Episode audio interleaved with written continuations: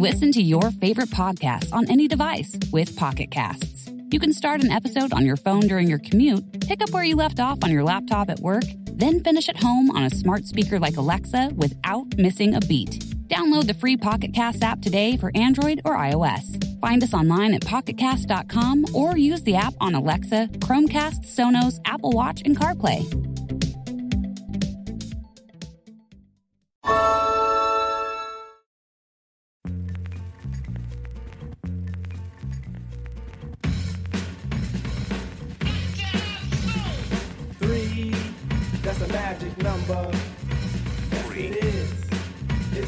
Magic number. What does it all mean? Hello and welcome to Flintoff, Savage, and the Ping Pong Guy. That's what Robbie and Freddie called me. Matthew Syed. It seems to have stuck slightly disappointingly. We got some meaty discussions this week. International football, the 10,000 hour theory of top performance, ticket prices in football. But before we get cracking, thank you for getting in touch through the week using the hashtag Fred, Sav, Syed. And Freddie, as we always do, let's start with what we've been up to over the course of the last few days. I know you often cry. Any more tears Oh, or what has been going? Well, this is becoming a bit of a segment, this crying. And I nearly did on Saturday. I really nearly did. I was watching The Voice. Oh no, you're ah. playing. Listen, I was watching The Voice, and there's this 40 year old backing singer comes on. She sang a beautiful rendition of this song, powerful voice. And then they went to will.i.am, and will.i.am was talking about what it meant to his uncle. And I could see will.i.am welling up. I'm sat on my couch, I'm welling up again over will.i.am welling up. I don't know what's wrong with me. but I've, I've had um, I've had a few things on this week. I have a busy week, haven't you, mate? Busy week. I was at Buckingham Palace on Friday, Matthew. wow. Yeah, I wasn't getting an upgrade on the MBE.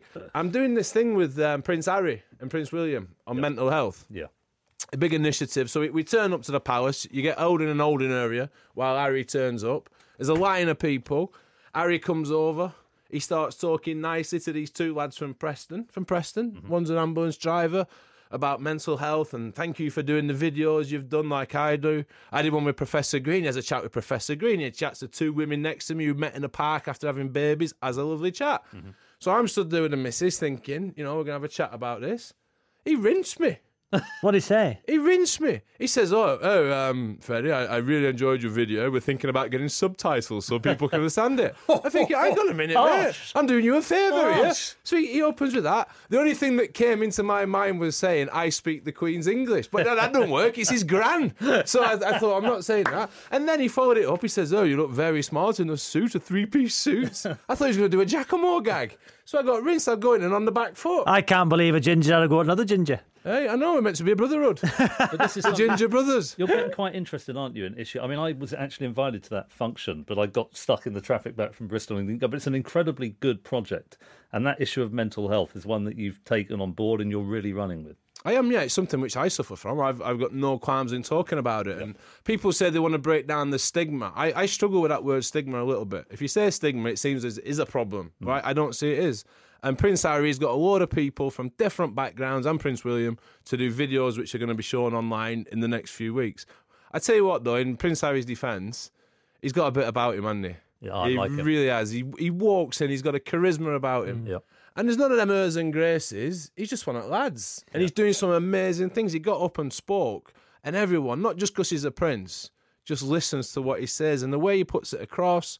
Although he's got a big house in London and he's not shy of a few bob, Yeah. he is bizarrely quite a normal lad. And when you think of the bubble, the scrutiny, for Yeah. him to be who he is and spontaneous and funny, I agree with you. I'm a mm. massive fan. Matthew, you, you, were, Savage. Robbie Savage. Hey, Robbie Living in a Savage. you were supposed to be The there. scrutiny. Yeah. You were supposed to be at Buckingham Palace. Yeah, I was invited. Who because- served the drinks in the end?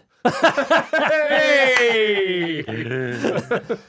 what have you What been doing? What have you been doing? Rob? Well, I've- I can see you've had your hair Yeah, done, but- and the yeah. headphones are killing it. It's There's a quite flat. quiff and a Air, air blow dry. You've been for a blow dry, Um, ain't you, on way here? Well, I was in. Go, go, Red. You've been yeah, for a blow Yeah, dry. I have. I have. go- You know, I've had a little, little trim. Um, well, I've had nothing this week. Been off, but um, I had my car washed, but it ended up costing me two hundred and seventy quid because I had my house washed at the same time. It's bizarre, yeah, it's bizarre. Seriously. that's the so I've got a white rendered house, right? Right. And you know, with the rain, we live in an area which is surrounded by um, fields and gr- grass and stuff, right, trees. No, seriously, this is a I nightmare. tell you what, Rob, you're doing nothing for the stereotype of Yeah, footballers being thick. I've got a bit of OCD, right? So my house, Freddie will know, is rendered white. It is rendered It's white. K-ren. And what happens is when we have bad weather, if you leave the house, it goes green. What if you stay in? Does it not go green? It goes green. So all the walls with Uh-huh. the rain and, and all the dew and everything goes green. What, if you like leave al- it, algae? Yes, it stains the house. So the guy came round and cleaned my car the other day. So he, cle he jet washed my house as well. So the, the car was 20 quid and the house was 250 quid. Probably I the love wor- these- probably the So wor- my house is clean now. I love these first world problems. Yeah, exactly. Matthew Syed, what have you been up to? Yeah, well, probably the worst story we've had so far. True, at the that's what, beginning. my, my house clean. Okay, well, let's crack on Oh, with topic he- oh, number he's one. not telling us what, have you you've done? What have you done? well, So he's head I, I, I clean. was, I was, He's had his head jet Bit washed. algae on that I've head. had it Get the cleaned, green off his head. polished. hey, as you know, last week I was in Dubai. Oh, I had a speech to give out there, and I have to Yeah, acknowledge ruined the you two. podcast. The line went down. I had to use the phone. You guys rolled with it brilliantly, and I was mortified about the fact that the You're upset, quality of the line you? wasn't good. Who was? And this is something that will really transmit what Robbie Savage is really like. Half an hour after leaving the studio, the first person on the phone is Robbie. He said, "Matthew, I know you're feeling really bad about it. Don't worry, it was a technical issue. Wow. We fully support you. What a lovely, Hey. empathetic, Yeah. decent Yeah. person. I was slagging you off to anyone who'd listen. he couldn't even be bothered coming to Manchester in Dubai, sat in his ivory tower, pontificating on all the hard hitting subjects. He's changed Matthew Syed. If you Okay. don't like ping pong guy, we'll call you Skeletor. I don't mind. Or big nose, wasn't it? or, or the penguin. okay, topic number one. Now, this is massive. Fred, you went on a rant this time last week about ticket prices in football. It's been viewed three million times. And this is what we're going to debate. Are ticket prices too high? What can be done about it? Fred, over to you. Right, we, we got into the ticket prices last week, and it's fair to say I've had a little bit of a bee in my bonnet about this. And I came up with an argument. Let's be honest, footballers aren't going to give away any of their money to subsidise ticket prices. But now, I've changed it a little bit. I don't think they have to. Mm-hmm. I think ticket prices are so high. I'm not just talking football, I'm talking cricket, hmm. I'm talking boxing. I'm not going to talk rugby because I'm not bothered, right? Because they, they sit out the back of the Range Rovers. They spend more on a bottle of wine than what? Oh, the pass to the Yorker. Oh, oh, it's a bloody good pheasant, this. So the rugby lot, they can go. Rugby league is very different. But football, mm-hmm. I have got a problem with football prices hmm. to begin with, especially Arsenal. We touched on it last week. Season ticket at Arsenal, the cheapest, two thousand and thirteen pounds. Yep. Robbie Savage, you can't tell me that's good. I, I'm with you. Oh yeah. I'm with you, Fred. You're I am, bottling here, Robbie. I No, thought you were going to because Just justify had high three million prices. views. Because- he's now, he's now changed his tune, hasn't he? Because last week, when Freddie said if you're on X amount, you should be giving some of your money, of Oh, yeah. your wage back to the club, and I disagree with him there. But because he's changed his tune, because he's changed his stance, I agree with Freddie that the ticket prices are too high. But as a football player, as I was, if somebody said to me, "You're on X amount, give X amount to the club to subsidise ticket um, ticket prices for the fans," I would never have done that. Because he said that, I'm with him now. I Okay. think ticket prices too high. Well, let me put my tin hat on, which probably is a good idea mm. given my lack of hair, and say that I disagree with both of you fundamentally. I certainly agree with the objective of lower prices. It'd be fantastic if prices came down. But stadium utilisation in the Premier League is close to 100%. Every single stadium is very close to at capacity every single week. You'd mentioned Arsenal. The season tickets at Arsenal, there's a queue. There's a waiting list for two years. So here is a fact. Sound like Rafa Benitez. If you were to cut ticket prices, the number of people watching the Premier League next year would be exactly the same as it is this year. What you're saying, I appreciate think, that, Matthew. I, I, I, I don't think that is a problem. I'm not disputing the fact that people want tickets. I'm not disputing the fact that there are waiting lists. I am disputing looking after your loyal army of fans, the people who work day in, day out, all week, saving up to watch on a Saturday afternoon. And we know that the footballers earn thousands, hundreds of mm. thousands. There's money there for them. That's fine. However, everyone talks about football. They talk about sport. Yep. The fans not being able to identify with the players. The gulf is getting wider and wider and wider. And I just look at Arsenal, you know, I don't want to use them as an example, but I'm going to. You know, Second time. yeah, second oh, time. You know, you look at it, and the lowest match day ticket is twenty seven pound, which doesn't sound too bad. Mm-hmm. The highest is ninety seven pound. Forget all your fanny, fanny what? forget all your other stuff, like your hospitality and things. Yeah. You look at Arsenal, right? You're telling me you're a fan. You paid somewhere between that for your ticket. You're turning up. You're getting a train to the match. You're getting on the mm. tube. You're spending fifty quid on travel. You're spending to park your car, and then you find out they're flying to Norwich in a private jet. Hmm. Your money, 14 minutes. They can get a bus to Norwich and then they go to Bournemouth on a private jet. And these private jets, they've got showers on, two and a half thousand TV channels just in case they get bored, these poor little players, on a 14 minute trip to Bournemouth. You know, and then you've got the poor fellas forking out. They're subsidising this. They're paying for these travel. Sort it out. How can you look at your fans in the eye? How can you look at them when you're wasting God knows how much money on travel, all the kits, all this paraphernalia? Okay, I want to come back on Yeah, this, but come Rob, back, Robbie, Matthew. just on this issue Yeah. of footballers earning amounts of money Yeah. that are t- totally disproportionate to the people who are watching them. What's your take on that? Well, uh, good luck to them. Good luck. The better you are, the more money you earn. Simple as that. I, I, where I disagree is that, you know, there's a lot of who I would call average players earning a lot more money than they should, but that's not their fault. Um, I think you've got to earn the money. So the likes of the Premier League players, top class Premier League players, if you're on two, three hundred grand a week, good luck to them. I think it's all relevant. Look at a film. You go watch a film in the cinema. Yep. What will James Bond be earned? What did he But earn? you- but you- you what did to- James Bond earn? in his next film, it's reported for his next Bond, he's going to get 152 million dollars. However, you go to the cinema, you pay 10 pound 50. Depending on how much popcorn you have, that can go up. I spend a lot, right? But you go and see that film once, you pay 10 pound. We're not asking you to pay 70 pound twice a month to go and watch it. I agree Take with you. your I agree with you. I agree with you. Okay, But- Freddie, let me, yeah, let me ask you a question. Ask me. We agree that stadiums are pretty much full. Hmm? That if the price came down, more people would want to watch. But because the stadiums are full, it would mean the queues get longer. How would you ration those tickets? Who would decide who gets the tickets? Will you apply? How are they doing it in Germany, for instance? What's the big team in Germany? 100 Bayern Munich. Bayern Munich. £105 for a season Yeah, ticket. good point, Bayern Fred. Munich. Yeah, but- Sides who win the Champions League, not these 10 bob teams, a proper team. But okay, can I just come back on the Yeah. Bundesliga? The reason they're able to charge lower prices is because the stadiums are huge. The taxpayer increased the capacity of the stadiums before the 2006 World Cup. So even though they've got more people watching, the utilisation oh. is five percent Oh, well, Old lower than the Premier League. Trafford, 75,000. Okay. Moreover, you know what happens in Germany? People buy the tickets at the low subsidised price. What happens to them? They end up on the black But if you just said that? so the people who are getting the money are the touts. But if you just said that they're full, what did you say? They're No, I'm saying the the stadium capacity Yeah. is big, but they're not full. They can charge lower prices, not get up to capacity. They're five percent lower utilisation than in the Premier League, and those tickets that are sold.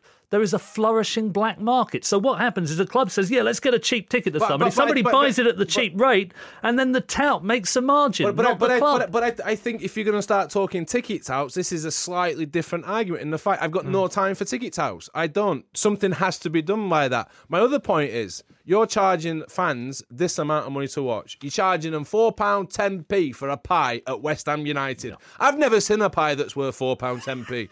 Your pints of lager are like five pound. You're exploiting the very people who love that club. Never even mind that combined money in the league clubs from TV is 5.5 billion across the top 20 teams. You're telling me that these clubs have not got enough money without exploiting, and these people you're exploiting, you're not your fly-by-nighters, your players who'll stick around for two or three years, take the money and run, or a manager, or a chief exec who's going to come in for the next four or five years. These people support that club for life. And let me look, Look after these people. Let me agree with you. Football is not a business. These are community social institutions. The people who watch But it is being the club as- is. I know, but the club is bound up with their identity. I agree with you on that completely. What I worry about when we're talking about reducing ticket prices, when stadiums are already full, is the completely unintended consequences. You say you don't like ticket touts. Ticket touts come into the market because people are getting tickets at lower than the market price, and therefore there's a massive incentive to resell on the secondary market. It is an inevitable consequence when the price, because you have to ration the tickets in some way. And what worries me about people saying, yeah, but we need to reward the loyal fans. I agree with that. We want people who are economically disadvantaged to be part of football. But how is a club supposed to distinguish between a fan who has lots of money and can afford to pay a higher price and a fan who doesn't have very much money and therefore ought to be charged a lower price? I mean, we can't introduce a means test. I mean, are we going to have people saying, oh, sending in their pay slips to prove how much they earn? That would be impossible for a football club to police. And so I think it's just So, what, slightly. so what, un- you, what you're saying is then just carry on as we are. Just keep ripping off your fans, no, I think when it or comes to you try and find a way to police it. In the next 45 minutes on a podcast, we're not going to come up with the way in which it should be done. I think but I way- think the theme which I'm trying to get across, and my argument is that fans are being ripped off. Fans are being exploited. Arsenal's wage bill, you know, we- we're not going to get into the players. 205.5 million a year. Yep. Commercially, they get 106.9 million a year. Arsenal's revenue is 350.4 million pounds hmm. a year. Match day revenues keep Arsenal in the world top 10. And no wonder they do. Hmm. But that's not helping the poor fellas who are Matthew, working yeah. all week to come and watch. And what would you say, Matthew, to the kids, the next generation of football fans? When I was a kid, I used to get on the bus. It was like two quid to get on the bus. I think it was three quid for a, for a ticket on the Kop at Wrexham. You know, the next generation, the future of fans, the kids, if it keeps going up, what what's going to happen to those fans? Going I agree with you on that, and I think that it's easier when it comes to young people because you can charge a lower price for junior spectators. In actual fact, there were 58,000 junior season tickets sold in 2014-15, 10,000 more than a decade earlier. I think that's a good thing. What I worry about is what about the non-juniors? How do you identify those people? Because let's not forget, the fans are part of the spectacle. The reason why people like to watch the Premier League in Asia and around the world is they see the passion. That's something that people want to buy into. It's terribly important. I don't disagree with it. What I want to see are practical proposals about how you reduce ticket prices without getting all of the unintended consequences that are direct.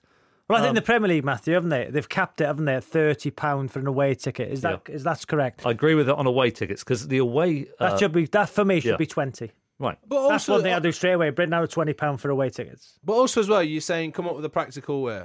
We're not going to do that right now. Mm-hmm. But we put people on the moon. Surely we can. Surely we can come up with a reason of making ticketing more accessible for people. Okay, And I'm, just- I- I'm not just going to keep it at football neither. Cricket's the same. You try and watch a test match at Lords, at Durham, or wherever you go, you're talking like 80, 90, 100 pound. And all I hear from cricket is we've got to grow this game at grass, grassroots. We've got to expand our audiences. We've got to bring a new fan in. Well, you're not because it's elitist. You're bringing in the same old fans time and time again. You and what, your though. grounds aren't full. But we get this massive debate on football that it's part of how we ought to be more socially inclusive. For me, there's much bigger issues out there like food prices, the price of rents, the price of accommodation.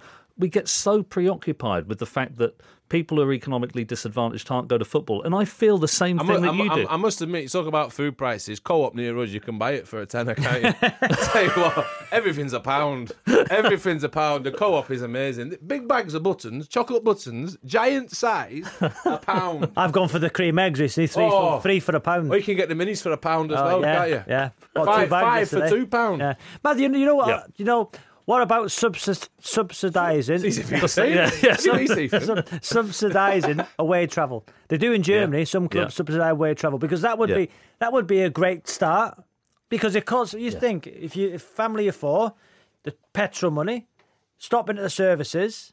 As Freddie says, so subsidising the away travel would be a good I, lo- start. I, I love the idea. And the away sections of stadiums are often only half full. And that's why you need to get the ticket prices lower because you need to have that balance between the home fans singing and the away fans singing. But home sections are at capacity. That's where I disagree. I agree with you completely about the away fans. I think that they are part and parcel of what makes football great. What I worry about is the unintended consequences of home fans. But Robbie, j- just on this, I mean, one of the things that Freddie's doing here is yeah. he's talking about the prices in the context of the players. And I know that this came up last week. You know, Hollywood actors No, but I'm not. make no, a Matthew, fortune. But I'm, I'm not. I'm, I've said if there's money in the game for the players, let's leave that alone. You know, I spoke to Robbie about it and spoke, and let's let's We've debated this all week in the, Let's in be realistic about it. You're not going to give any of your wages away to bring someone's ticket price down. What I'm saying is, football clubs, and I've used Arsenal again as a as an example, waste so much money. How can you then ask these poor lads, women, children who work all week to pay these extortionate prices? So Oxlade-Chamberlain can sit in a comfy chair on his way to Bournemouth and watch two and a half thousand TV channels and have a shower. Can I ask you two a question? yeah. As a as a as a former sportsman, right? I could honestly say, when I went out for kickoff, if there was empty seats, I didn't care. Didn't bother me. I didn't think, oh, ticket prices are too high. Really? Didn't bother me. Did it bother you? What? It was empty If- seats. It was enormous cricket. in, a It's te- like, no. in a test in a test match, if you walked out, would you think? Uh, just there was a ticket price debate. Would you think, oh, there's four thousand seats over there? I wonder if they should reduce the ticket price. You would never think that, would you? Yeah. You you did. Do you know what? I I didn't necessarily think they should reduce the ticket prices, but there's nothing more soul destroying than walking out at Old Trafford for Lancashire on day one of a county championship game That's and there's 13 people. Yeah, that's a or you go to a different- test match. Test matches. Test are- matches. These are strange things. Test matches. Everyone buys up the first three days. So it's full. Yeah. You actually might win on the fifth day in front of no one, and you think, well, where, where is everyone? You come, come and see What, it. what's the capacity at Old Trafford? I don't, know, I, I don't know, probably around 20,000 when they get older stands up. And that really would, you know, you'd only have a handful of people there. You'd be walking out to bat or bowl. Oh, it'd be echoing around the ground. You could, if someone shouts abuse, you can hear them. Matthew, do people actually watch table tennis? How much is it to watch a ping pong game? They must give it away. You know, when I played Do you, National it's like League, in a, in a in a like a working men's club, you just open the doors. You get to keep get a a free bath. pint Yeah. or something. you know, in China, the crowds were big. Get thousands coming to watch at the stadiums in China because it's a national sport in China. Did you ever think when you played? Yeah. Did you think, oh, half empty? Um, let's reduce ticket prices when you played. When I was playing Come on, in the must- UK, I loved it when it was full. It really felt like it was an indictment of what you had chosen to do as a career. That's You not the question I'm asking, though. Oh, I wouldn't think the ticket prices, no. Correct. Well, So when I play football, Yeah. you're not gonna when you walk out onto the pitch if it's half full, uh, you wouldn't think um, ticket prices, a bit too high, Yeah. would you? But but also from a from a TV point of view, Yeah. right? So TV, you, you go in and all these companies are bidding for Champions League, they're bidding for the Premiership and various things. Now, surely TV companies want full grounds. Yep. They want to put a spectacle on. So what you're telling me is these fans who are paying are adding to the value of Agree. football. Agree. They are adding to the value. So they're sat in the ground, they're chanting, they're cheering. Everyone says, "Oh, the Premiership, greatest league on earth. Look at the atmosphere. Look at this and that." Yeah. So they're actually playing a part in this, and you're still robbing them. Not just a part. I think it's a, an absolutely massive part. Have you noticed how the directors, canny directors, you know, on Sky or BBC or wherever else, BT. when there's a, a BT Sport, they do the close lingering shots Yeah. of the fans crying after a defeat It's because they paid seventy The quid. That's why they're crying, and they've just had a bite of a five pound pie with nose in it. But that's that- why they're crying. That emotion, you can't pay. You can't buy that. You can't buy the passion, the fact that these clubs are so important to people in those communities. And I really mean it when I say that when you go to a bar in Dubai and you watch a Premier League match, or if you're in China, you see people watching that and they are moved by the passion. So the fans in football unquestionably are a significant part of the theatre of football. So I think we'd all agree about that. Football clubs are not normal businesses. We all agree with that. I think where we've got to, if I'm paraphrasing, is that we'd like to see the prices come down, but what would be the unintended consequences? Can it be done in the practical No, way? you're not. You think on, I don't, I don't Bro, think do you wanna I've not seen. You're I all have right, not yeah. seen. Do you want to answer your phone? You're all right. Are we keeping I you? don't know. It was. Probably your hairdresser again saying he's got to finish it. Yeah, but you Sorry, started the conversation by saying that they're not high enough. I just don't think that we can bring them down without having unintended. Con- I want to see a practical Yeah, I, proposal. I, I do. Let's see one. I, I, Yeah. I'm not going to come up with one, but Okay. surely there are ways in which this can happen. You're almost saying that fans now, from being fans, they're, they're extras. Yeah. They're extras in a in a big production. Yeah. They add to it. Yeah, they Can do. people get involved using the hashtag Fred Savin Syed? Yeah, let's hear some know- practical proposals and let's see what people think out there because I, there's a lot of anger. This really touches a chord with football fans because let's rewind. not just Re- foot- not just No, football agree. fans, though. But rewind 30 years. Football was a working class phenomenon. You know, people would go and they'd watch their local club. It was reasonably priced. Today, I think you're right to say the demographics of football fandom are changing. See, listen to this. People might think that myself and Freddie, and I'm not sure about you, Matthew, will think, listen to them two going on about ticket prices. They don't have to pay for tickets. They get them for free. And, you know, that that would be because of our job.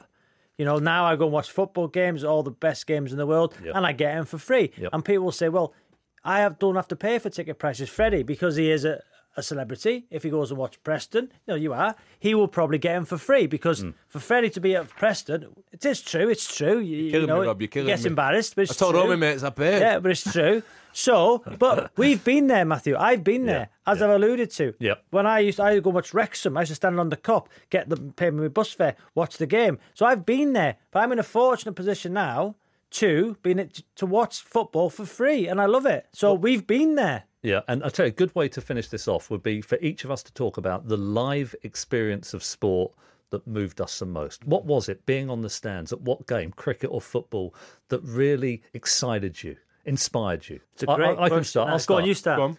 England against Czechoslovakia, Wembley Stadium. It was the first time a black person played for the England team. Viv Anderson. I was know in- Viv. I was Came on my stag great do. guy. Not sure why he was there, but he came. Why don't you stag do? Yeah, he just turned up at the airport. I was in the bar. Eh? I, I, I'm right, I'm, this is my stag do, right? my, mate, my mate organised it. I went, went to Budapest. Right, Did you? 50 Why, why'd you go there? It's a beautiful, not no war damage there. Budapest, beautiful buildings. Great city. Um, the oh, beautiful river, the Buda. Right, so, so we went, and then with her. Right, my mate said I'll organise a stag do. So we got on the bus to the airport, and I'm looking around. There's a lot of people. And then I got to the airport. I saw Viv Anderson in bar. I said, "Right, Viv, what are you doing?" He said, "I'm on your stag do." Who was that? Fifty-five people came on my stag do. I didn't know half of them. No. Yeah, I didn't know them. But anyway, sorry, Viv. Go on, go on. Sorry, Matthew. I'm just sorry. So, so yeah, so it was just an amazingly moving thing. I was, I think, nine or ten years old. We'd at my uncle's in Ealing before we went down there with my mum. We got a burger from this van, and this sense of being with tens of thousands of other people supporting our national football team. It made me feel proud to be British, and it was just an extraordinary experience. I've Bob. got mine. It was um, not so long ago, actually. You know, I've been very fortunate. Uh, I've been to watch snooker. Um, best fans. uh, I've been to the. I've been to Wimbledon Centre Court. Yeah. I've been to the Monaco Grand Prix, Yeah. ain't showing off now. Silverstone. Yep. No, I have. uh, But How I'm- much you I'm- pay for? What? I pay for Monaco. Uh, I pay for Wimbledon. Um, pay for the snooker. They got, got the Why is your nose free. getting even bigger? They got a spot on the end of it. It's killing me. it's growing. Oh, it's true. Um, so mine was England against Wales in the last Rugby World Cup at Twickenham. Yes. I was with Gareth Bale's mum and dad. Mm-hmm. I was in a box, you know, um, BT um, look, Mm-hmm. got me the tickets. Brilliant day, and for Wales to win in the World Cup on at Twickenham was absolutely incredible. So, for the, you know, when you're proud of your nation, Yeah. and that victory it was goose pimples bumps. Is it goose bump? Yeah, pimples? either. goosebumps. Yeah. It was amazing. Fred. Wales, England, Wales winning in the rugby at Twickenham Yeah, it's a good. Wales winning the rugby at Twickenham. I, in the World Cup. Fred, do you know what? I'd, I'd, I'd love to come up with one, but I, I, I don't. I, I, I as a kid. But you went to watch Lancashire as a kid playing no, cricket, didn't you? I didn't. I saw him. I, no, I never saw him. First time I was playing. Did you ever play? Did you ever go and watch England playing a Test match? I watched them once at Old Trafford. We had a school trip. They're playing against Pakistan. I was 15, and I watched Wasim Akram Ball and Waqar Younis against Yeah. David Gower, who broke Graham Gooch's record for scoring the most Test runs, and then Gooch dropped him so he couldn't, so he could beat him. um, and then two years later, I was playing the same side as Wasim Akram, which was which was amazing. But yeah, I remember as a kid. We used to go and watch Preston North End. I, I used to save my money up all week, and it was about four pound, and go and mm. stand on the town end with my mates. But before that, what happened if Preston had a home game? The tickets were too expensive for us to go as a family. But then usually, last ten minutes, you The gates could- open. The gates Yeah, open. yeah. So I remember as a kid, we used to go on and watch for the last ten Yeah. minutes with my dad. yeah. Yeah. Okay, topic number. But just one other thing, while I'm at it, on ticket pricing, theatre, what a disgrace. What a disgrace. £90 to go and sit in an uncomfortable seat and watch adults sing. The other one was, I went to watch um, a thing at Sydney Opera House. Sydney Opera House. Me and the missus, I said, I'll take you to this. It's one of them um, operas at the oh, Opera House. Oh. There it was. Oh. So I bought tickets. I got there late, $150 an head. I couldn't go in for the first act because they don't let you in after it starts. It was a modern interpretation of a classic of La Boheme. I paid $150 each to watch a woman die on a beanbag at the end. Absolute cack. That, that puts the ticket prices in football into perspective. You're listening to a BBC Five Live podcast. Flintoff, Savage, and the Ping Pong Guy. If you like this, you might also like this. Fighting talk. This is always quite random, as the podcast extras are. Freebies that you've been given by bands. I got a paperweight from ELO. To find out more about our range of podcasts, click, tap, or swipe bbc.co.uk slash 5 live. Topic number two, and I think this is an intriguing one playing sport at international level, particularly football. What about the cliques that exist? What about the boredom when you're at an international tournament away from home for a month at a time? What about club v country? Do we care more about playing for one's country or more about the club? Robbie. Well, I was very fortunate to play for my country um, 39 times. Um, and Got that in early. what? He got that It should have been a lot more, but I fell out- 39 times? Yeah, but I fell out with the manager, didn't I? Didn't play for five or six years. You know, I was stupid. I th- threw my toys out the pram. I should have not retired, but I thought, do you know what? I'm going to. I was never going to play anyway. Um, for What did what did you what did you do? Why did you throw your toys out the pram? Well, because I was playing the Premier, I was captain in Blackburn in the Premier League. I just signed there, and then uh, Mr. Toshack phoned me up. I was in the car park, and I thought he was going to make me captain. The phone went. He said, "Hi, hi Robbie, it's John." I went, "Hello, Mr. Toshack." He said, "Just to let you know, I'm going to try different things the next two or three games." I- what in general or with, Well, with the team? With the team. I said, pardon? I thought he was going to ring me up and say I was captain. And I, so I said, oh, I said, stick it, basically, in no uncertain terms. I went to see Sparky uh, that morning and said, listen, Mark Hughes? yeah, I'm going to retire. I said, "Have I, he's not, he's not going to pick me. I'm going to retire, on my club career. Yeah, I regret it now, of course I do, um, because it was the most amazing thing, winning, beating Italy 2 1, Millennium Stadium, the passion. So, anyway, um, but in, on international duty, I've got to say, in the early days, it was like a stag do. No. It was like a stag do because you'd play on a you'd play on a Saturday, and then you could not wait until the final whistle. You'd be in your car, you'd be in the shower, ca- shower before the car, obviously. yeah. you'd- what car have you got? you got a shower in your car. Yeah, you'd you play for Arsenal. You'd be in the shower, you'd get your tracksuit on, and then you'd race down within the speed limit to Cardiff, get changed, and then out with the lads. Out with the lads. Um, and that would probably last. So if you were on a Saturday and the game was the following Saturday, you'd probably have a Saturday, Sunday, Monday, Tuesday, nights out. Um, you train proper. Um, and it was like a stag do. Um, the boredom factor was incredible. People, when I talk about this, will think boredom. Just the highly paid individuals going away with their mates in a hotel room, eating good food, everything done for them. But I tell you what, you train, you eat, you sleep. You know, the boredom, you'd have um, several videos passed around the lads. what kind of videos, Rob? There'd be um, entertainment videos, adult videos. A bit of blue for dads. bit of blue. I mean, you were just bored. So all you do, Matthew, you'd eat, you would train, you would sleep, you would watch videos, and then bed. You'd How have- many videos are you watching? You're watching them But a twice lot, now. A lot, a lot. Um, you'd pick your roommate carefully. You, you shared rooms on international. Yeah, I was Big John Hartson's shared with him for seven years. What did you like the same videos? Yeah, we, we had a different taste in videos. yeah, yeah, yeah. We had, a- we, had a, we, had a, we had a different taste. Um, but you'd have to pick your roommate very carefully because you would be spending. Sounds like you did. be spe- you'd be spending a considerable amount of time with him. Yeah. Yeah. You'd, and when, if you went for dinner, you'd see certain groups forming who might play for one club, and you think, oof, you know, I've got to spend 10, seven to 10 days. If it was a double head, it'd be 10 days. So, honestly, it was at times great. But the thing was, it was a, when I played early, it was a drinking culture Yeah. where you would, you know, you would be like a stag do for three or four days. Um, and it was, as a youngster, eye opening, really. If you were the manager of an international team at a World Cup or Euro- European Championships, would you be like Capello in the training camp in South Africa, where it was very regimented? There were certain things you could and couldn't do, or would you be liberal and you would allow the players to Yeah. have a bit of Well, I- leeway to do what they wanted to do? I remember Mark Hughes. It was we, we, who said to us one day um, we had a big game coming up. I think it was on the Wednesday, and um, on the on the on the Saturday, I think a few of the lads wanted to go out, and he got called a meeting, and he went, "Listen, I believe a few of you you want to go out." He said, "I'll leave it up to you, but I know you'll make the right decision." And Nobody, that- nobody said that to me. and that's and that's all he said. But Matthew, I've seen, and nobody went out. But curfews for me are the worst thing in the world mm-hmm. as a as a as a group of players and as a sports team because they're there to be broken. Hmm. I've seen lads climbing out of windows. I've seen lads going under bushes. I've seen lads sneaking out of taxis. I've seen everything because of these curfews and you know hammered lads getting hammered even to the point the next day of training, get set in. I've seen it all. So, so a manager would give a curfew. Yeah. The players would sneak out the window, Yeah. go out and get hammered. Wouldn't they get noticed? Well, no, Out on- because it depends how good they were sneaking out the window.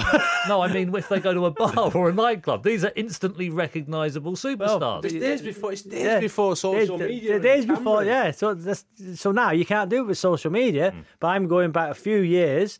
You know, I've seen it all. You know, people getting sent in the next day from training, sent home. I remember. I remember. Right, my first trip with Lancashire senior team.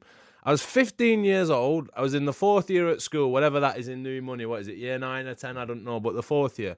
So I was playing for Lancs under 15s, and I got drafted up to the second team. Away trip, last game of the season, down at Vine Lane, Middlesex. I turn up to Old Trafford to the team coach. I've got my shirt and tie on. I've got my blazer. I'm sat at the front. My dad's dropped me off. And then the lads get on. Ronnie Irani and Ian Austin walk on with the biggest heskey of beer you've ever seen. They get to the back of the bus. They all start drinking at the back, all the lads. By Stoke, I was at the back. I had my tie around my head. I was about four or five, four, four or five cans in. Got down to Vine Lane in Middlesex. We were rained off three days. I was in the bookies. I was in nightclubs. I was in restaurants. I had to go back to school and give a chat chatting assembly about my week away. I had to just lie through my teeth. That's how cricket was. Going away was brilliant. Yeah, you know, on on on roommates as well, John Hartson. So I remember big, well, brilliant, great guy. You know, very good friend of mine. Um, so he was a, he was quite a big lad. You know, he looked. Remember, we used to we used to have the Kappa shirts, and they were really tight, and you know, he was bright red in the face, sweating when he used to play. What a player! What a lad! But one great story is that um, one night, so after the night out, um, I was in bed first. We had two double beds. I'm lying there, and I knew John would be coming in within the next hour, right? And I thought, right, just I've got to pretend to be asleep here. So it was about half two. Anyway, in he comes, and he's he's not a quiet lad. Anyway, he jumps on the bed like lets out a huge sigh. I thought, oh, just I'm just going to pretend to be asleep because if I start talking now, you'll be awake till half half four, five o'clock. So anyway, I heard him pick up the phone and say, order, order some room service. Half two, in, Oh. half two in the morning, right? So anyway, I thought, right, okay, he's going to be quiet. Anyway, half an hour later, knock on the door. Seriously, in comes the room service. And it wasn't a plate, it was a tray of sandwiches. Go on, John. Right? Tray of sandwiches, four bags of crisps, can of Coke. And you know, when your roommate's there, you're trying to get to sleep. He opened the can of Coke, like, and then getting the like the honey monster, eating the crisps, and I and I, I, I turned over. I, by this point, I'd had enough. I turned over and said, "John, come on, John." He went, "Sav." I always have a snack this time of the morning, son. like half three in the morning. No wonder he couldn't fit in that Wales top. I've got to say, Fred, when he when he mentioned room service, you started nodding your head at that No, because point. what we used to do, you used to come in, and this would be mid test match, it don't matter. We come in late, and then I'd do a sweep down the corridor. You know, you have you never done that when there's a trays out? You just see what people have left. you used to just dive in and go, oh, someone's had some chips here. then go to the next room, have a bite of an half eaten burger.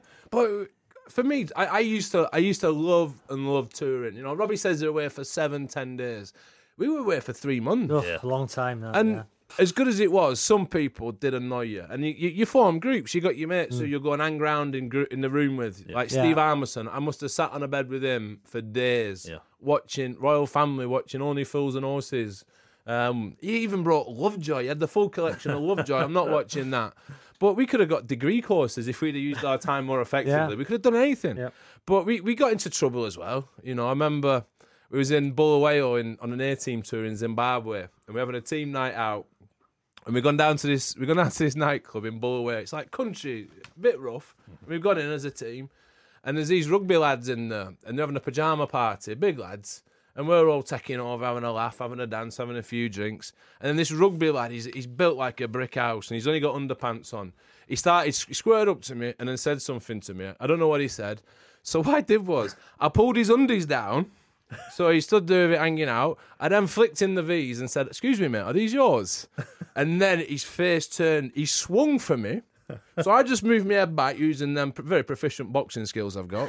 So I just moved my head back. He's missed. Steve Harmison, he's dancing on a stool, takes his legs out. He drops to the floor, jumps up. It was like a comedy. He's had a swing at this lad. He's missed him. Is it Michael Vaughan flush on the chin? Vaughan's gone off. Did his hair fall off? Right? Did his hair fall off? oh, he's, he's heard didn't move the squirrel. so Vaughan's taken one off Harmy.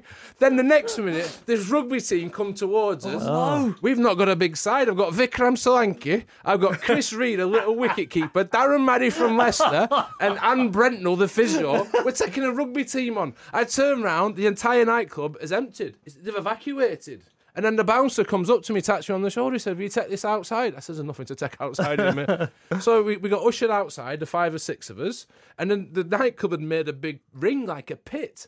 And it was like something from Braveheart. You've got them on one side and then us on the other. I've had to go for the meet in the middle to talk terms. So I've met this rugby player in the middle and I said, Look, mate, I think there's been a, a, a gross misunderstanding here. I, we, we don't want to fight. It's not what we're about. And they're baying for blood. Steve Armstrong's gone over the top. So I've grabbed the Army. Luckily, the police turned up and diffused the situation. We got the lads back in the van, to which Keezy said, Should we go in for a drink, Fred?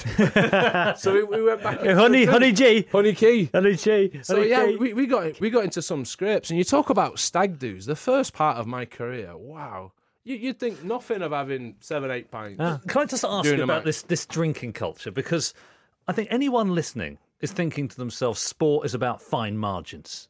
It's about intense competition, and anything you can do to be, be- better prepared than the opposition is going to give you that margin. And yet, you guys are talking about a culture that seems like the antithesis of sport. What, what's your take on it now? You know, do you think that that was a healthy thing? Do you think that's something that ought to be eliminated from professional sport? Um, I think it to the extremities that it was when I started playing cricket. You, you you walked in, it was very much a drinking culture. You come mm. off from fielding a day's play. The twelfth man would do a drinks list, mm. so you'd have six lagers, five bitters. First drink you get off, you get your pint, you have a swig, you you see your pint off. You probably have another in the dressing room. Then you go and meet the opposition in the bar. Maybe have two or three more. So you get on the bus, have five pints in, meet in the hotel bar for a drink pre-dinner, six pints, have a couple over dinner, seven, eight, one in one night cup, nine, ten pints. Really? That's how it was. And how did it change over the course of your career? By the time you got to the end of your I went on career, to had- shorts. and bottles of red wine. Whiskey. Wait, I, I saw it. That that was like that was the real. Shouldn't have been a professional sport, and then it started slowly changing. I, th- I think towards the end of my career, I had one foot in each camp. I trained so hard, hmm. but I'd also have a drink, but I wouldn't have like what I used to do. I remember we, me and Goughy went out before a one day international once at the Oval. It was in this swanky bar in London, and Goughy says. Yeah, let, let's, let's drink vodka, and then he can't smell it on us in morning. so, so, so we had a few vodka and limes, and then we're coming out of this nightclub, and then the paparazzi are outside. All these cameras have gone off. I've dived out the way. Goughy stood there with his arms aloft, just parading to the paparazzi. They weren't even photographing him. They were doing Craig from Big Brother behind. they had no idea who we were. Man, you go back to answer your question on, Yeah. on on if if you were a manager now and what would you do? I think you you alluded to earlier. I think social media, camera phones, you cannot get away with what you used to do as a professional sportsman. I don't think, especially on international duty when you're away from home for a, a, lo- a long period of time, because wherever you go now, the players are such high profile now, special international players. Wherever you go, there'll be a photo. It's on since social media instantly. You will be rumbled. Hmm. I think I think it's as simple as that. But back in the day when I played international football, that camera phones were less or non-existent. Hmm. So you could go out, you could sneak out, you could be in nightclubs, you could be seen, and nobody would know. As long as you the next morning train proper. But there were some people who you know, couldn't train proper, then that would rumble the whole group. So to going back to what you said, I just think that you've if it was me, I would let I would let players have one one night out on a international duty.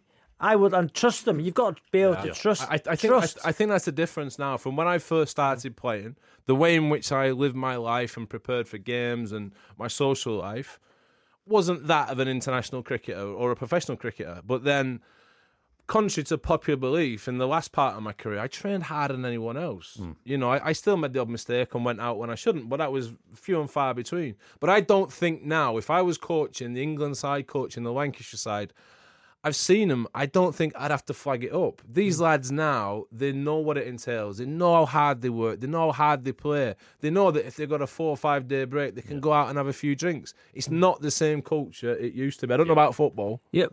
Going back to, I know we've gone off subject a little bit, but this is what this podcast does because it's, it's it's fascinating. You know, to talk about the drinking culture. I've never I've never been a drinker, hmm. never been a big drinker. Um, but I got to a point when I was playing at Leicester that I used to go out on a Thursday, myself, my wife. There was about three or four couples for a meal to a rest, Italian restaurant, and then I'd have one glass of wine, mm-hmm. and then I'd have two. And on a Thursday night, I used to be at after a, a, a number of months. That one glass of wine turned to two bottles of wine, and I'd be absolutely hammered going home. Embarrassing, embarrassing. The next day in training, I felt dreadful mm. to the point where I would I'd be getting man of the match every Saturday. So it become um, superstitious. Yeah. I'd have to be hammered on a Thursday. It's true, Fred. It's true. That's Wish I'd have come up with that.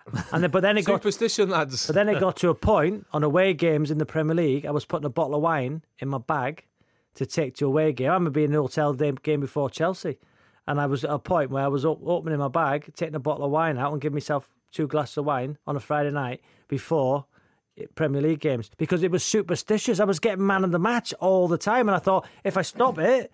I'm not going to play as well. And to the point where I started a few bad games after about six months, and I thought I can't, I can't do this. Tell you what, that is a great topic for another day. Superstition. The amount of top athletes Mm. Yeah. who have these deep, intricate rituals that they go through in order to get into the right state of mind. But just to sort of um, draw a line under this topic, I just wanted to ask you whether you think there are certain people who are not cut out for international sport. You know, Harmy didn't enjoy all those long trips abroad. Um, is that fair to say? I know there are certain footballers who say that they just can't bear being in that You know, bubble. I didn't like it. Bubble away from home for I- that period of time. When, when, I, when I had kids and things at home, it changed. Yeah. When I was a single or we didn't have kids, it was, everything was a big adventure, and you, you didn't really see much at home that you was missing. Where as I got older, I started not to resent the tours, but I didn't tend to enjoy them. But Steve, you, you say Steve, where he wasn't cut out for touring, he was. He had some of his best days Yeah. on international tours. I think where it's changed again, we alluded to mental health before the sh- before we got into the t- subjects, and I think now if Steve Harmison was starting his career out as an international sportsman.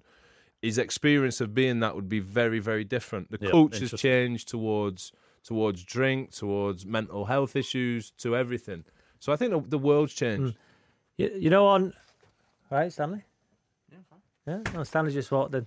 Um, you know what you, you're saying? Um, did, did I like it? In the end, I've got to say, I like being at home. I like getting. I like getting there. Yeah. But then when the drinking culture and going out when that was all fun and, and, and laugh stopped, you know, I, I thought this is wrong for me. You know, it's, I didn't like it as much really. I like being at home, Matthew. Yeah, here's a question I should have asked earlier. But Being this, honest. Is, this is, I think, something that a lot of fans feel.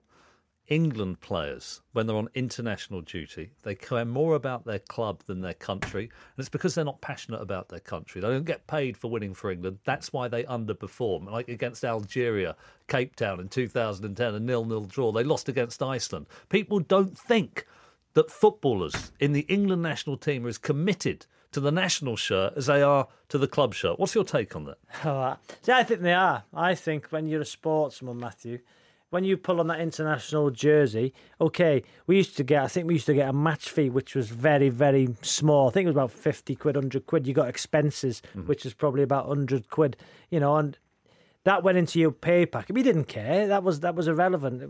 You would play for your country for nothing. But I think when you hear this about they didn't show any passion, they didn't show any. Of course you do. We've all we've we've all been internationals, haven't we? Mm-hmm. You know, when you pull on that international jersey, the easy thing to say is because you know they're not getting paid for it, not doing this, and the club pay their wages. They would rather play for. I'm, I I I just can't have it because we've all been there. We know what it's like when you're singing the national anthem. We know what it's like, and that passion and pride. So I don't. I'm not having it. I think every, every time you pull on the international, you might play poorly. Mm-hmm. You may, but I think it, I think everybody has the passion when they play for their country. Yeah, it'd, be- it'd be a brave man to go up to Wayne Rooney and say you don't play with passion when you play for England. Hmm. I, I, I disagree with that. But uh, in a cricket point of view, it was, it was a bit different in the fact that I didn't get paid by Lancashire, I got paid by England. But that was didn't really matter. I Bizarrely, I found international cricket easier than county cricket. Far easier. Because every game you turn up to is an occasion. You're playing in front of a full house. You're playing in front of tens of thousands of people. Mm-hmm. The gaps in between international fixtures are longer. So if you're in a bit of bad form, you can get try and get out of it in a week or ten days in the break. You know exactly who you're playing against. You play a five match series against the same lads, so you can prepare Yeah. for who you're playing against. Yeah. The pitches you're playing on tend to be a lot better the more prepared. So I, I found international cricket harder. I come back to Lancashire and I'd be playing against lads I'd never seen, never heard of, didn't know how they bowled. I felt as if I'm only here for two or three games. I've got to try and do everything. So I found the pressure more playing for Lancashire than England. I can't. I don't think. Well, I know that I didn't feel less pride for one or the other. I love playing for Right. both of them, but I found Lancashire a far harder game to play in than any England fixture. Okay, well look, let's let's move on to topic number three, and this is the ten thousand Oh, hour theory Oh, someone's selling of books how to again. become an expert. And I know that. Oh, both of here you we go. Books, books, books. Have been deeply bounce influ- boys on. Bounce boy. Go on, bounce boy. So let, this is how I start bounce, which is really the starting point for this discussion. When I became the England number one for the first time as a youth player, more than half of the top players in the country at that time didn't just come from the same town or the same suburb, but from the same street, Silverdale Road in Reading. And it made me think about this idea that is quite prevalent in society that success is about talent, talent alone, having the gift. Because everyone on that street didn't have the same genes. You know, we didn't have the same genetic make. We didn't have the same, unless my dad was doing something that I'm unaware of. I can see Robbie's eyebrows raising over there. And the reason was because we had a brilliant coach, so high quality coaching terribly important, but also we had access to the only 24 hour a day table tennis club in the whole of the south of England. This is before lottery funding. If you wanted to play table tennis, you had to go to a municipal sports centre, wait for the badminton to finish. Here, there was a club open 24 hours a day. Everybody on the street had a set of keys. So you could go and open up, put the light on, put the heater on in winter, and practice. And over a long period of time, with lots of practice and great coaching, this ordinary group of young people became extraordinary at table tennis. Now, that's not to say that talent doesn't matter. My pitch to you guys is it's nowhere near enough. And the psychological hallmark of the great performers is this resilience that they can clock up lots of practice, they're passionate about the sport, and crucially, when things go wrong, they hit setbacks and challenges and disappointments. Instead of giving up, they carry on and they persevere. Robbie. Um, yeah, uh, after listening to you there, I, I- I completely agree. So what you're saying, because when I've not read the book yet, but it's fascinating. I've not read the book yet. not no. read it, but it's I'm on, fascinating. I'm on, I'm on black box thinking. Talk us through it, Rob. Yeah, well, I, I'm taking it. I'm, I'm taking Oh, no, it. so you're, you're not reading it, are you? no, I'm going to start it. Matthew brought it me. You're still on Stig of the Dump. Matthew, when I Clive King, I remember that. I don't sorry, Matthew. Um, The hungry so- snake. so- the hungry caterpillar. when I heard about this book, right, and I, I think I must have got it wrong because what I Gruffalo. what I what, what I believed when I heard about look through the deep dark wood. what I believed when I heard the master. 10,000 hour thing was you were suggesting Hmm. that you could take anybody and train them for 10,000 hours and they would become a sportsman. That's incorrect. No, that's incorrect. Right. So that was my that was my perception of what I heard when I didn't know you. The book, 10,000 hours, take him off the street and he could be a table tennis player, a tennis player, a footballer. And I thought that was absolute complete nonsense. But when I actually explained it, you're saying with talent, little talent, but all that hard work and, and practicing for 10,000 10,000 hours, you've got a better opportunity to be a sportsman. A much better one. I totally that- agree. That practice is transformative. I totally and do you know agree. what, Robbie and Fred? The thing that I really worry about in society is if people think that success is a gift rather than a journey, you know, and this is bolstered by things like the X Factor and reality television, where people get the idea that success can happen overnight. Overnight stardom, instant gratification. That's not how success happens in sport. Are you born with in the so- talent? I think you can be born is. with Everyone is. Everyone is born with talent, but if people think that success is instant and easy for the super talented, and your kid starts a violin and isn't immediately playing like a virtuoso, they think, "Oh, I'm obviously not cut out for this," and they give up. If you get young people to think of success as a journey and that these setbacks are part of learning, you know, I mentioned Beckham about three thousand times on this podcast, but this is somebody who looked like a natural when he took free kicks, but when he started doing keep me ups in his back garden in Leytonstone, he could only do four. Every day, practice four or five hours a day, got up to 2003. Then he started practicing his free kicks. An incredible work ethic. It looks natural because we haven't seen all of that effort that went into the construction of But the you okay? You know the people then, Fred. Sorry, you know the people then. Just say, for instance, you've got a little bit of talent. Mm-hmm. Yeah. Just say you've got a little bit of talent, and you practice for ten thousand hours, Mm-hmm. and you don't make it as a sportsman. What does that? What's that? Just then? wasted that? 10,000 hours, yeah. What's that then, Matthew? Then But that's why I think you need to choose something that you're passionate about because you can learn a great deal from a particular activity without becoming the best in the world. Look, I didn't get to number one in the world at table tennis, and yet I still learned a lot about who I was. Or take take a football example. Occasionally, I'll go into academies like the Arsenal Academy, give a talk to a youth team. Done it at uh, maybe half of the Premier League football academies. And often you get young players who think they're super talented and gifted because they're in the Arsenal Academy and they're getting big bank transfers and they're not putting in the hard graft in the training But pitch. that- What's the just point get- of being just to get there with and not putting everything into it? Pampered, we've been into that. They're on private jets and showers It's a and two problem. and a half thousand TV channels. Do you see what I mean? Yeah. Yeah. You want people who, if they're going to be in a maths classroom or they're going to be at the Arsenal Academy, they give it everything to give themselves a chance of getting there. Do, do you know? Do you know what annoyed me a little bit as a player? Um, was when people say you're naturally talented, and I, I got labelled that a little bit. Yep. It's always naturally talented. He just does it, and that is just the biggest load of nonsense I've ever heard in my life. you've life. got to have a natural talent. No, though. no, but this is the thing. I, I, I, I, I agree with Matthew, and I think he might agree with me in a minute. Is that everyone says, "Oh, he's naturally talented. Look the way he does that." Well, no, not really. I looked at people in the dressing room, and I looked at people I played with, I played against, who were far better than me, far better. Yep. However, I remember being a kid. I know we didn't have much, but we had a big mirror in my mum and dad's room wardrobe. I've got a few of them. including on the ceiling. Uh, uh, what your mum dad were on the wardrobes? What did you say then? No, but they're big, big wardrobes with a mirror, and I used to spend hours and hours Yep. batting in front of that, picturing balls coming at me and the shots I'd play. I'd be in the path with my brother all the time, practicing and playing. As a professional, I realised that I was all right, but I wasn't as good as some. I worked harder. Hmm. I kept it under my hat a little bit because I wanted pe- I wanted a bit Yeah. of a myth behind me. But I used to work so hard. I look at you, and this is a compliment. Hmm. Is that you? You you wasn't the best footballer, was you? But I, as a kid, I was. No, but you worked so hard. I've Hey. listened to you speak on Yeah, this but- and but said Ben, you were dedicated. You know, as a kid, you know, as a kid, as a kid, and, and uh, so basically in the Wrexham area, I played for Clyde United. I scored seventy-two goals in about eight, nine or ten games.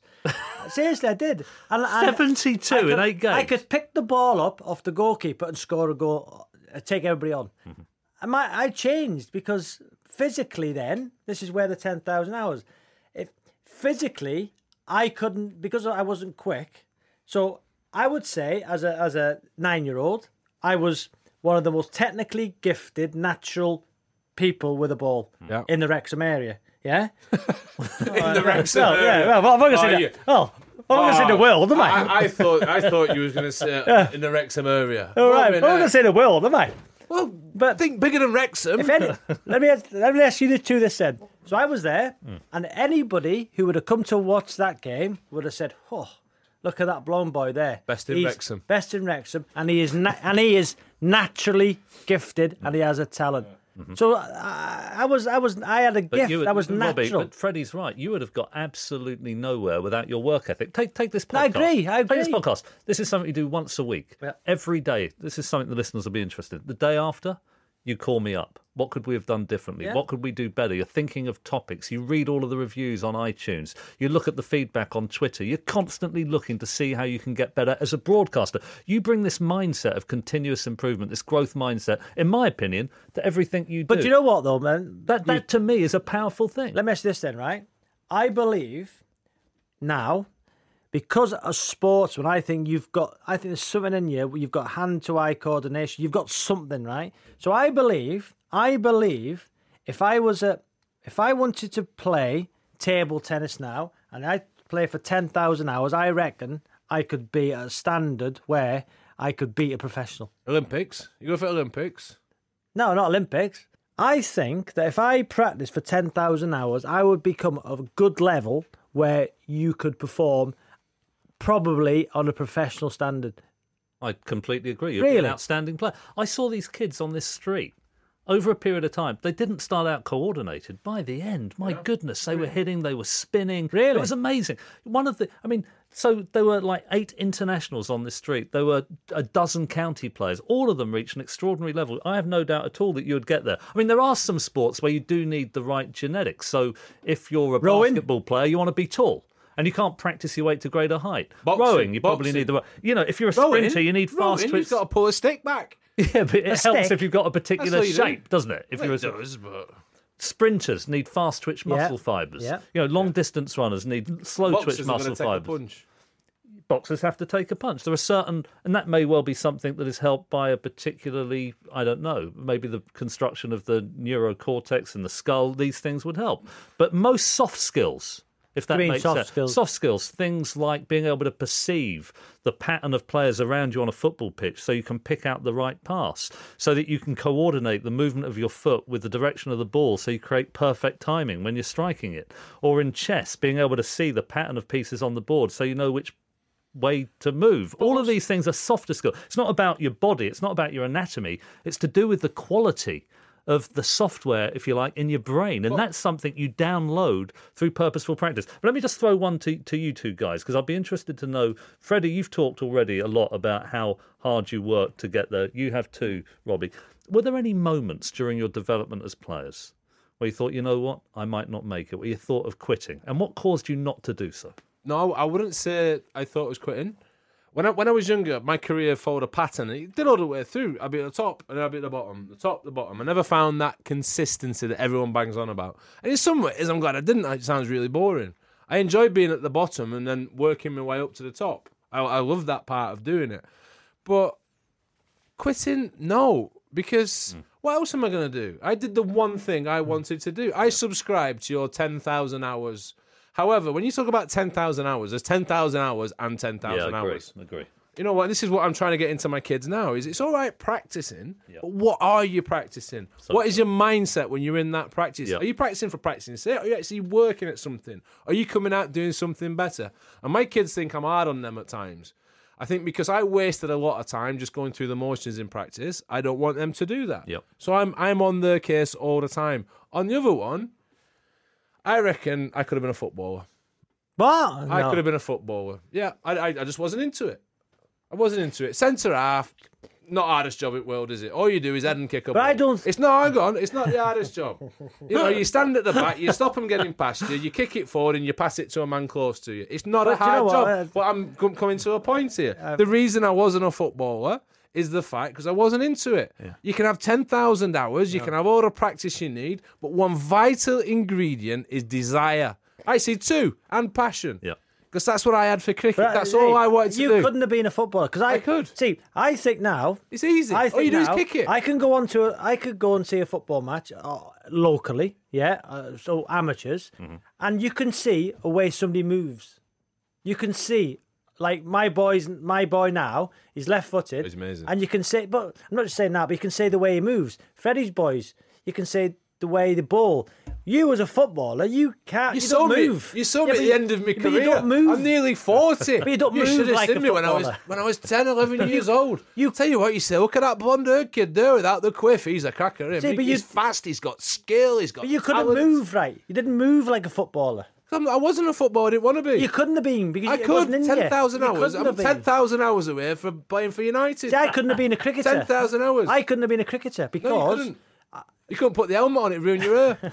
That's right. Matthew, could you have been a footballer? extra big one. I was I was pretty good. I captained school team at football. By the way, but I could have been a I also, keeper. Blimey, also, that's uh, you know, I How big's that ball? Captained a school team at cricket. But the difference was, you'll think this is ridiculous. I love table tennis. I had that passion, that desire, that thing about purposeful practice. You know. I played in the England team with a few guys who weren't that talented but had unbelievable commitment. In the training hall, there was an atmosphere, there was an intensity every second of every minute of every training session. Then the second generation that came through when I was in my late 20s, early 30s, they were miles more talented. Gareth Herbert, Terry Young, you won't Oh, have heard of them. Herbert, you know. Herbie, Yeah, yeah, great Herbie. server, very good touch around the table. Nickname in the training Beetle, hall, wasn't it? it was the what? His nickname was Beetle. There was no- he had a red- Herbie. Oh, Herbie, Herbie. Herbie, yeah, Oh, yeah, come got on. it, got it. The Matthew, BW. tell the story about Like. Desmond But, you know, Douglas. yeah, but just to finish that off, they weren't putting in. They were training for four to six hours every day, but but there was no intensity. Exactly. They wanted to be somewhere else. And if you don't put that passionate intensity in, you don't extract the rewards that leads to world class performance of the kind that you're talking about, Freddie. Let me That's just say why I wasn't a footballer. Desmond You Douglas, couldn't have been by the way. I could have, I could I could have, I could a have picked my position. You couldn't. Centre half or keeper. You di- you don't Kicking a size five Casey at me. You- Bum it, you don't move easy. like a footballer. It's easy. I catch it. I won't punch it either. you know Desmond Douglas. I do, yeah. Love Desmond Douglas. Former England number one table tennis player. He was the fastest What were you, table two? tennis. I was number one for 10 years. I was one of his successors as England right, number Matthew, one. well done. Put yourself at the back, why don't you? Oh, yeah. There you go. Am I getting a bit that. defensive here about Yeah, my yeah, table? That's yeah. because you said, does anybody watch it? Is it a sport? But Des, number one in England.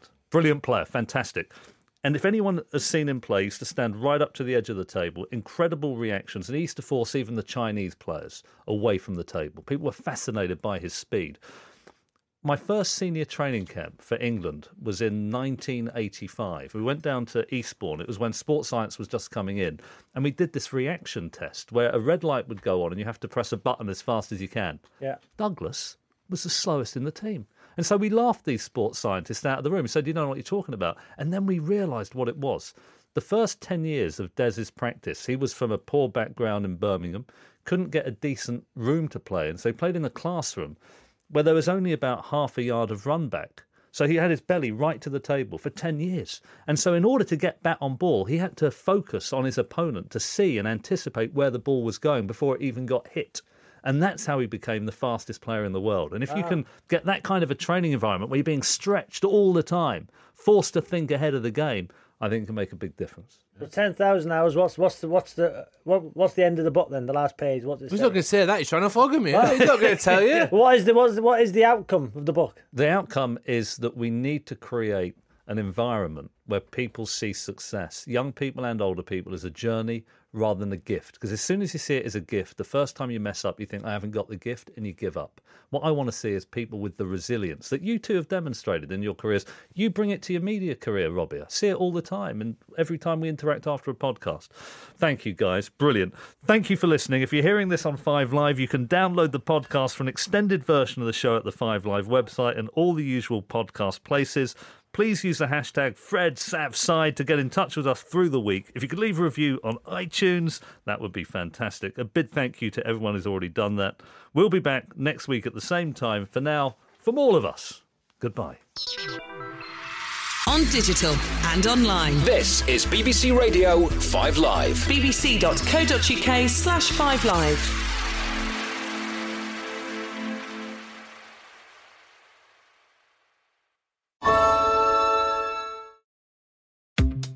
Listen to your favorite podcasts on any device with Pocket Casts. You can start an episode on your phone during your commute, pick up where you left off on your laptop at work, then finish at home on a smart speaker like Alexa without missing a beat.